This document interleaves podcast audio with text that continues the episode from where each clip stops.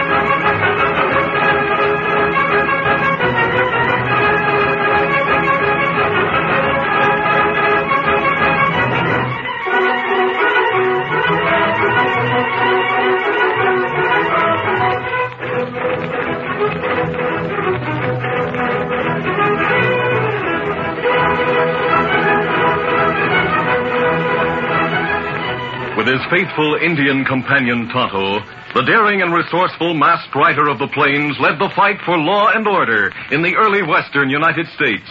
Nowhere in the pages of history can one find a greater champion of justice. Return with us now to those thrilling days of yesteryear. From out of the past come the thundering hoofbeats of the great horse Silver. The Lone Ranger rides again. Come on, Silver. Let's go, big fellow. Hi-yo, Silver! Hi!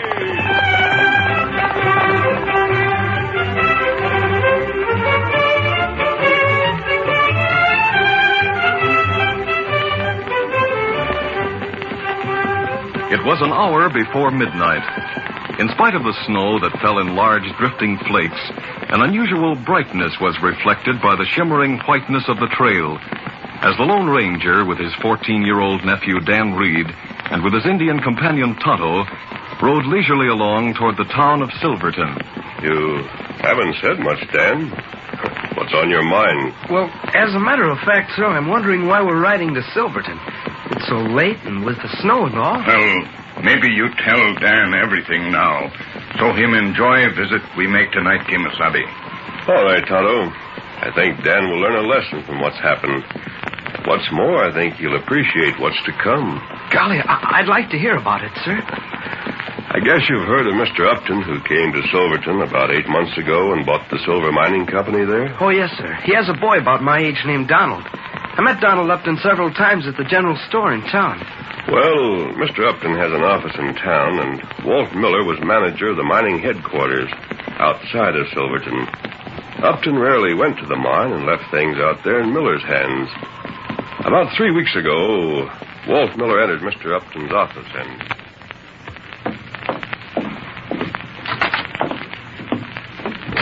Good morning, Walt. I suppose you've come for the payroll. That's right, Mr. Upton. Bill, my clerk here, brought the money over from the bank a while ago. I'll count it out for you shortly and lock it in the bag for you to take out to the cashier at the mine. By the way, how's old Sheldon getting along? Well, sir, as a matter of fact, Sheldon's resigned and took a job over at Pecos. Sheldon resigned? Yes, sir. But I put a new man on last week. Nice chap that Sheldon knew in Stockton. He's a bank teller there. Came there about six months ago. Oh, I see. Why did he want to leave the bank? He sure had reason enough. His job pays a lot more for one thing, and he needs money bad.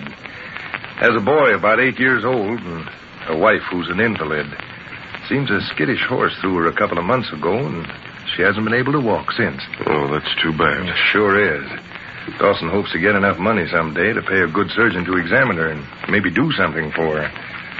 Dawson, did you say? Yes, sir, that's his name, Paul Dawson. Live in that rather shabby little house at the east end of town. Paul Dawson, huh? And he went to Stockton about six months ago? Yes, sir. Came from St. Louis, I understand. Hmm, I see. So he's our new cashier out at the mine, huh? Yes, sir. I suppose you'll follow the usual routine with uh, Dawson as you have with Sheldon. Carry the locked bag containing the payroll to him and have him open it with the key I left out there? That's right. You have the only other key to lock it with. As long as you handle the money here and he's responsible for it out there, I'd rather not have a key to the bag. Of course. Well, I'll get the money from the safe. I hope that fellow's trustworthy, since he's so badly in need of cash. Well, I'm sure he is, Mr. Upton. Well, here's the cash. Put the bag on my desk and open it up. All right. Here it is. Cash is tied up as usual in bundles of $500 each. Here are 11 bundles to make the necessary 5500 for the payroll. I'll put them in. There's one bundle, two, three, four. Upton slowly counted the bundles of cash as he put them in the small black bag. Under the watchful eyes of Walt Miller. Finally, all 11 bundles were in the bag. Then, as Mr. Upton closed the bag and reached into his pocket for the key, he spoke to Miller. Oh, by the way, Walt, uh, step into the back office and tell Bill I want him to ride out to the mine with you. I've heard of outlaws in the vicinity. Gosh, in that case, I'll be glad to have him go. I'll get him. Glad Bill's coming with me. Wouldn't like to get robbed on the way. Golly, did outlaws hold them up on the way? Oh, then, they arrived at the mine headquarters safely. Turned the bag over to the cashier, Paul Dawson. Bill went back to town, and Walt left Paul alone in the headquarters office to make up the payroll. A little later, Walt returned to the mining office.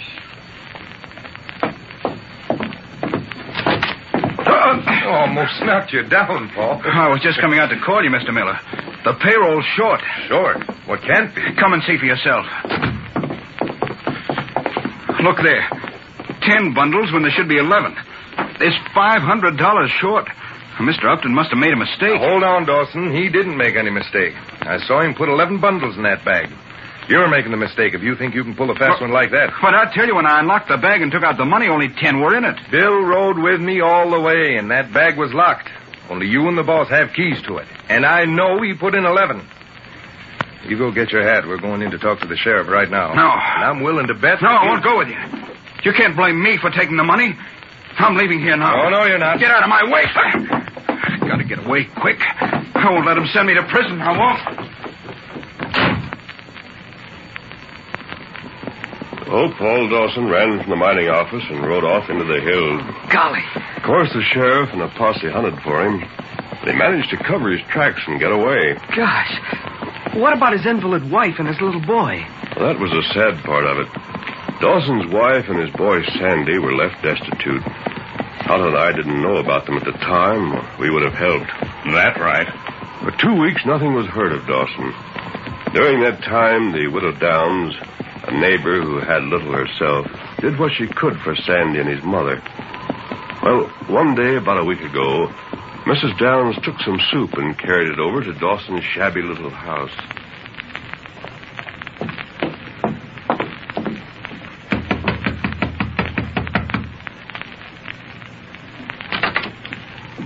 Morning, Sandy. I brought a bit of soup for you and your mother. Oh, hello, Mrs. Downs. Mom will be awful glad to get some soup. I'm sure she will. I'll bring it in. It's warm and ready to sip, so I'll just take it into the other room for her. Come along, Sandy. Who is it, Sandy? Oh, Mrs. Downs. How nice of you to come over. Here's a bit of soup that'll warm you up, my dear. I. I'd rather Sandy had it if you don't mind. Oh, I'm, I'm not very hungry, Mama. You take it. Now, now, there's enough for both.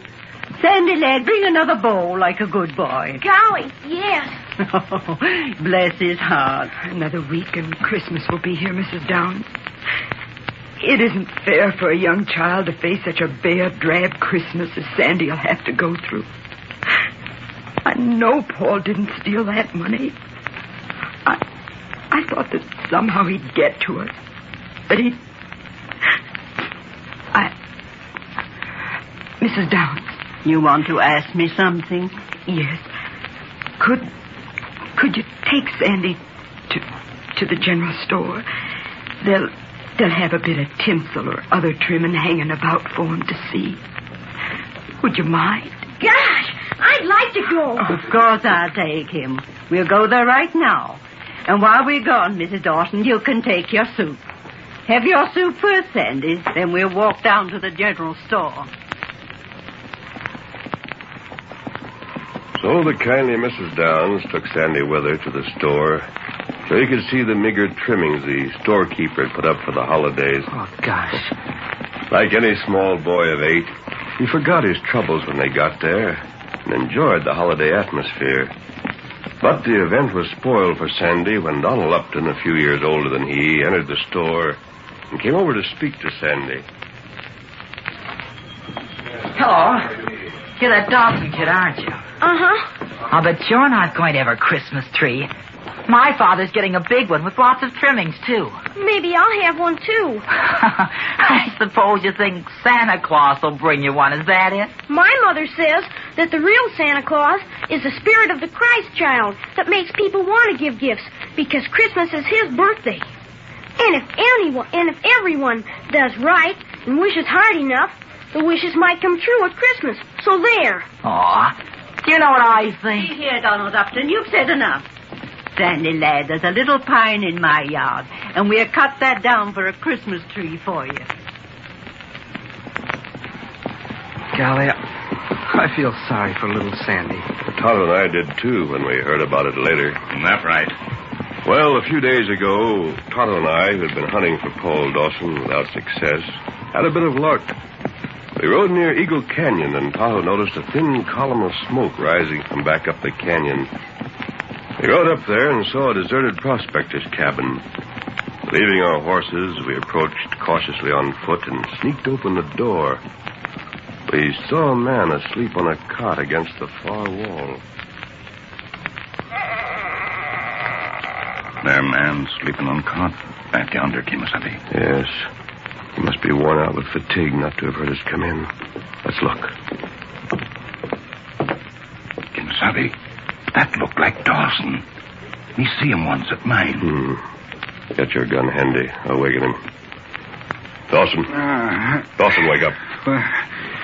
well, oh, outlaws. You're covered. Now go for your gun. I, I don't have a gun. If this is your cabin. Dawson, we've been hunting for you to take you to the sheriff for the mine office robbery. I didn't steal that money. I. I look, would I be here now like this if I had? What do you mean? I, I haven't eaten for two days. I lost my horse. If I'd stolen money, would I try to live on scraps, berries, anything I could find like I've done? I... Uh, all right. Take me back. I can't stand it any longer. I worry about my wife and son. It, it drives me crazy. Crazy, I tell you. Here, sit down, Dawson. Take it easy. That money. If I could only figure it out somehow. Only Upton and I had keys to the bank. But he's rich. Why would he want to take it? He'd know I'd get the blame. Does Upton know you, Paul? Not that I know of. I've never even seen the man. The only Upton I knew was back in St. Louis. He was a doctor, a well-to-do surgeon. He had reason to hate me, but he left St. Louis. I haven't heard of him since. I. Ah. No, no, no, no, no. This couldn't be the same one. And anyway, he didn't even know I was around. Did that doctor you speak of have reason to leave St. Louis? Yes, very good reason. To avoid arrest. Did he have any family? A wife and son, perhaps? Yes. Yes, he did. Why? Hmm. Paul, after you answer a few more questions, I think I will take you back to town to prove that you didn't steal that money after all.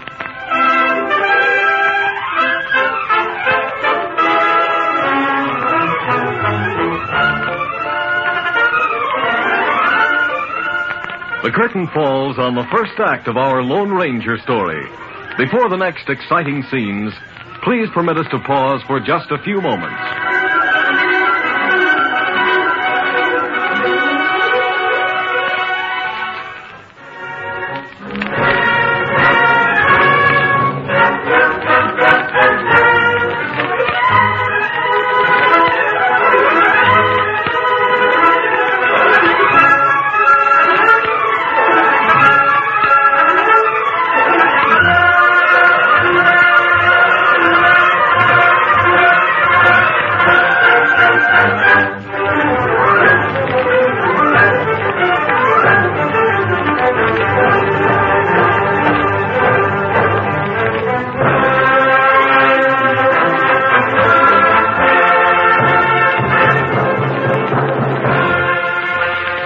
To continue our story. As the Lone Ranger with Tonto and Dan Reid rode leisurely along the trail to Silverton in a light snowstorm, the masked man took time to tell Dan the story of Paul Dawson and his little family. Well, Dan, as I've told you, we found Paul Dawson asleep in a deserted cabin and woke him up. His denial of guilt and the few things he told me about a doctor in St. Louis roused my curiosity. So I questioned him further. Both Tonto and I were impressed with the way Dawson answered my questions. Now tell me, Paul, what was it that Dr. Upton did that caused him to leave St. Louis? And what was your connection with the matter? More than eight months ago, my uncle was sheriff there. He's dead now. Anyway, he made me a deputy, though I worked part-time in a bank, too. Go on. The bank was held up, and the two outlaws got away, but we got a look at them. And we knew one of them had been wounded by one of our bullets. I see. What then? My uncle was quite sick at the time, so I took a posse out after them. The next day, we caught them in their hideout some distance away. The wounded outlaw's shoulder had been treated by a doctor and properly bandaged, as we could readily tell. Yes, I understand. Go on. They both swore that the well-known surgeon, Dr. Upton, had fixed the wound, but that he demanded a thousand dollars of the stolen money for doing it, promising that he'd send them out of town in his own carriage. Mm, not, not good. Anyway, I delayed getting out a warrant out for Upton's arrest for a while. But the outlaw's story rang true.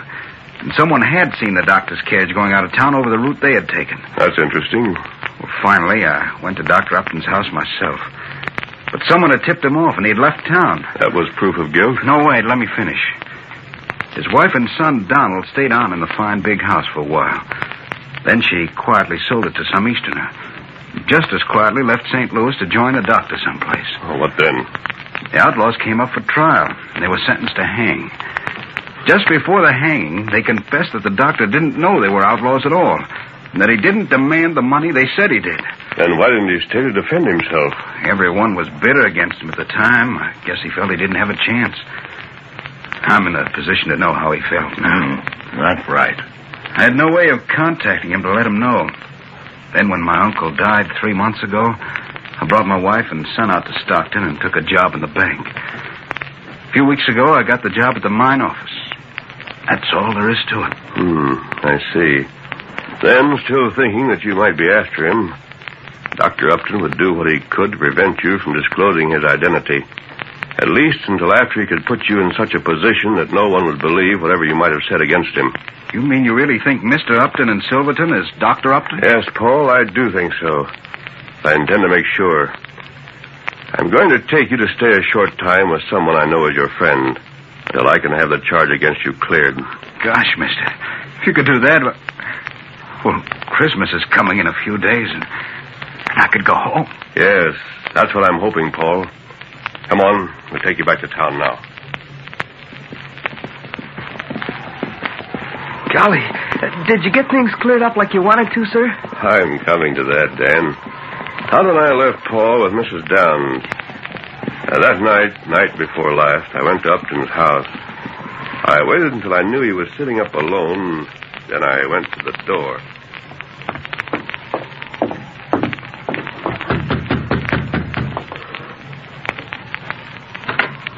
Well, a masked man. Come to talk to you, Mr. Upton. What could an outlaw have to discuss with me? I'm not an outlaw. I came as a friend, and I'm certain you'll be very glad to hear what I came to say. Dr. Upton. Dr. Upton? How did you know? I, I mean, you made a mistake. You just gave yourself away, Doctor. Now, do you care to listen to me, or shall I go elsewhere? No, no, come in, come in. By thunder, if you came here to blackmail I me... haven't any such intentions. I did come here to get you to admit you framed young Dawson. Ridiculous. There's an open and shut case against him. You ought to know how it feels to be wrongly accused, Doctor. Wrongly accused? You believe that I was. I know you were. Your name has been cleared back in St. Louis. What? Are you sure of that? Positive. Paul Dawson hoped to find you to tell you so. Then they know I'm not guilty. Oh, thank heaven. But how do you know all this? You must have seen Paul Dawson recently. That's right. I have. I don't know what to say. You've done him a great wrong. It's up to you to do what you can to right that wrong. Yes, I did wrong Dawson. I thought he was here to find me, to disclose the facts about me. But I can't admit in front of everyone that I withheld that money from the bag. No, I can't do that. I won't. You've just admitted it to me. It would be your word against mine. They'd take mine. Maybe. I understand the sheriff is out of town. Won't be back until day after tomorrow, Doctor. It's no use arguing. Day after tomorrow is Christmas Eve. It'd be a good day for you to have a talk with the sheriff and clear Dawson. I'll wait until then. I advise you to think it over carefully. Good night, Dr. Upton.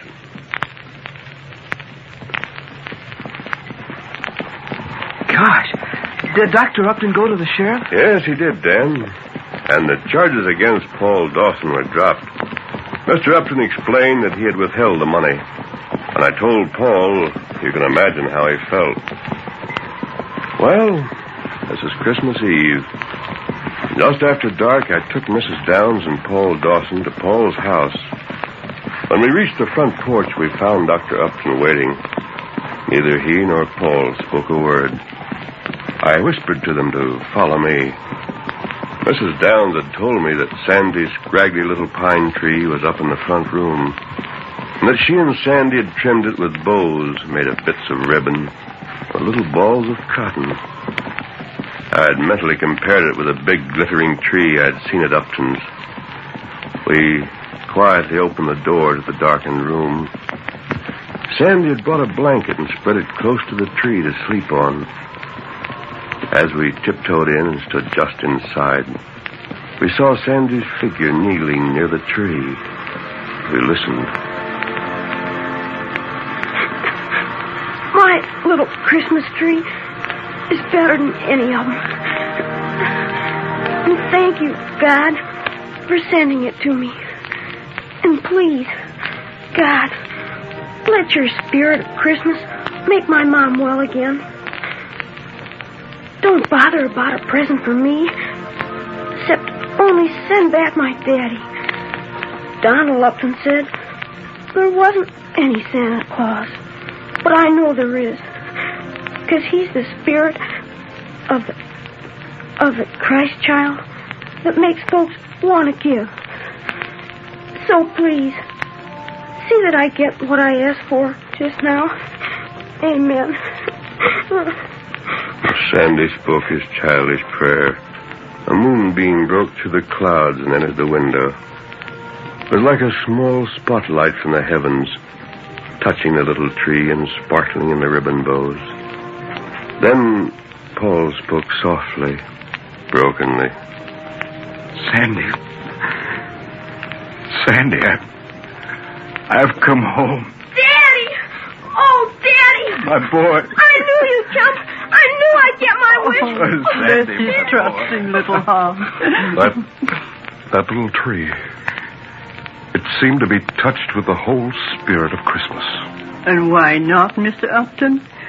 A little touch of hope and love went into every little bow on its branches, each one made by Sandy's own hands. Sandy? Who's out there? I'm coming, Mama.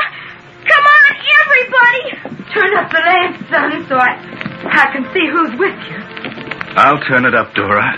Paul! Oh, Paul, you, you've come back to us. Yes. And to stay, honey.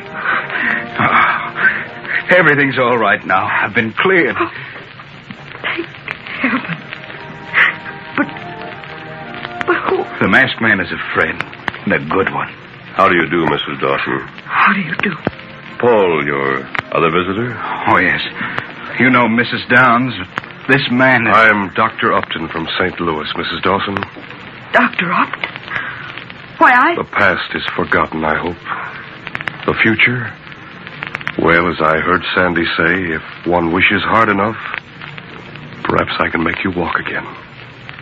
I feel sure I can. Oh, golly, Mama. I got both things I asked for.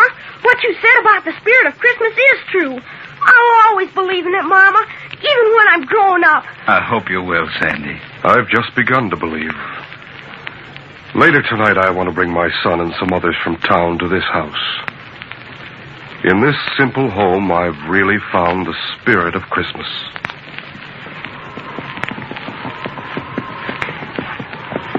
That's the story, Dan. And there's Dawson's place just ahead.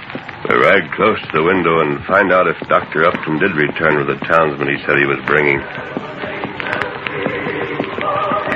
Here we are. Oh, Silver. Oh, oh, Victor, oh. fella. Easy. Steady, big fella. Yes, I can see them in there. Look, Dan. There's Dr. Upton holding Sand in his arms, see? Oh, gosh. He sure looks happy. And he's singing with the others, too. Um, oh, me like your Christmas singing. I. Well, they, they seem so happy and all. With the snow falling and the singing. I feel sort of different inside. Like they said they did. I like to believe, Dan, that the spirit of the Christ child is the spirit of Christmas.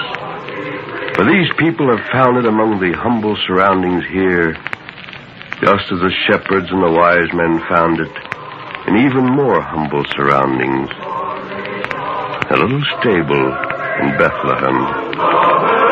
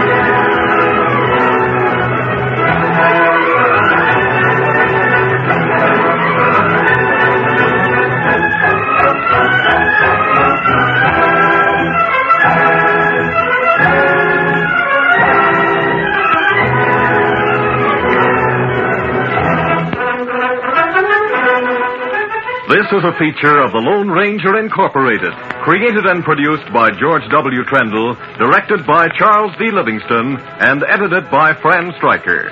The part of the Lone Ranger is played by Brace Beemer.